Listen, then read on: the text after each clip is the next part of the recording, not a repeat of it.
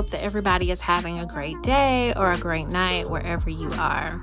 I want to take just a few moments to talk to you about the issue of safety. Now, many people think of safety from Maslow's hierarchy of needs, and we think about it from just feeling protected, like usually feeling physically protected. But today I want to talk to you about what it means when you don't feel safe from a diversity, equity, or inclusion perspective.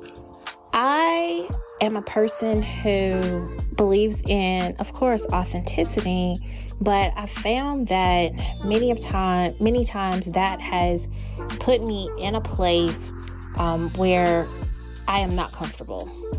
And I can understand this concept of agreeing to disagree, but there are moments when doing this work or speaking up actually comes with serious consequences. That's why I tell people that when you are a diversity, equity, and inclusion advocate, or if you are trying to speak up or be courageous in this space, you have to understand that it's not always comfortable and you may not feel safe. And what I mean by that is that, of course, it's about you as a person and how you feel. Like if you speak up in a workplace, what does that look like? Will anyone else um, support you? Or will someone have a conversation behind your back? um, you know what what's the consequence because there's always going to be a consequence and many times we don't know if organizations are places that operate from a place of performative diversity or authentic diversity. That means that if you see something that needs to be addressed when you say it it could hit in a variety of ways. Um, you could have a supervisor who does not agree with what you say and maybe won't tell you. Um, you could say something publicly and it could be misconstrued by someone who is really offended by what you have to say or someone who disagrees with what you have to say. Um, you could do something or critique an organization or a person as it relates back to diversity, equity, and inclusion. And that person could um, somehow retaliate or not tell you that they have an issue with what you've said and then there could be all other all types of consequences in your organization but what i mean is that when you say something because you don't know exactly how it's going to land or what the consequences are within an organization you often have to absorb um, absorb those consequences.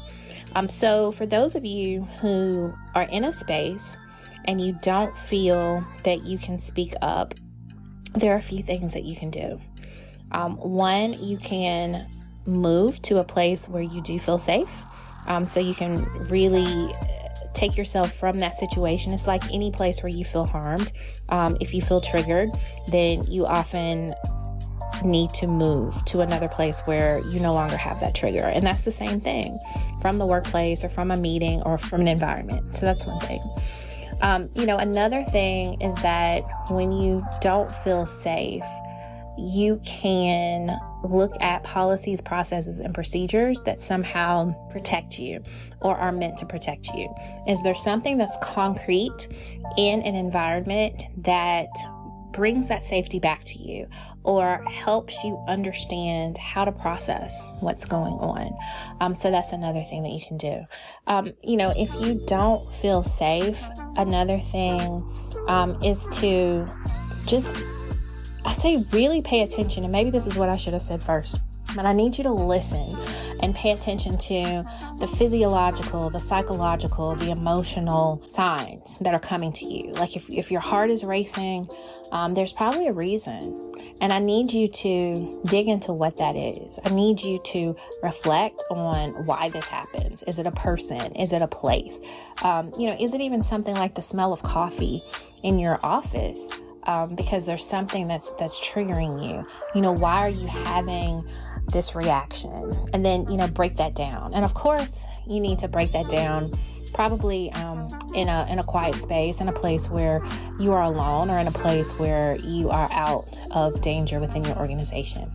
So i say all of this to once again um, just validate that if you feel that danger and that unrest there's probably a reason um, particularly if it's connected back to some aspect of your identity.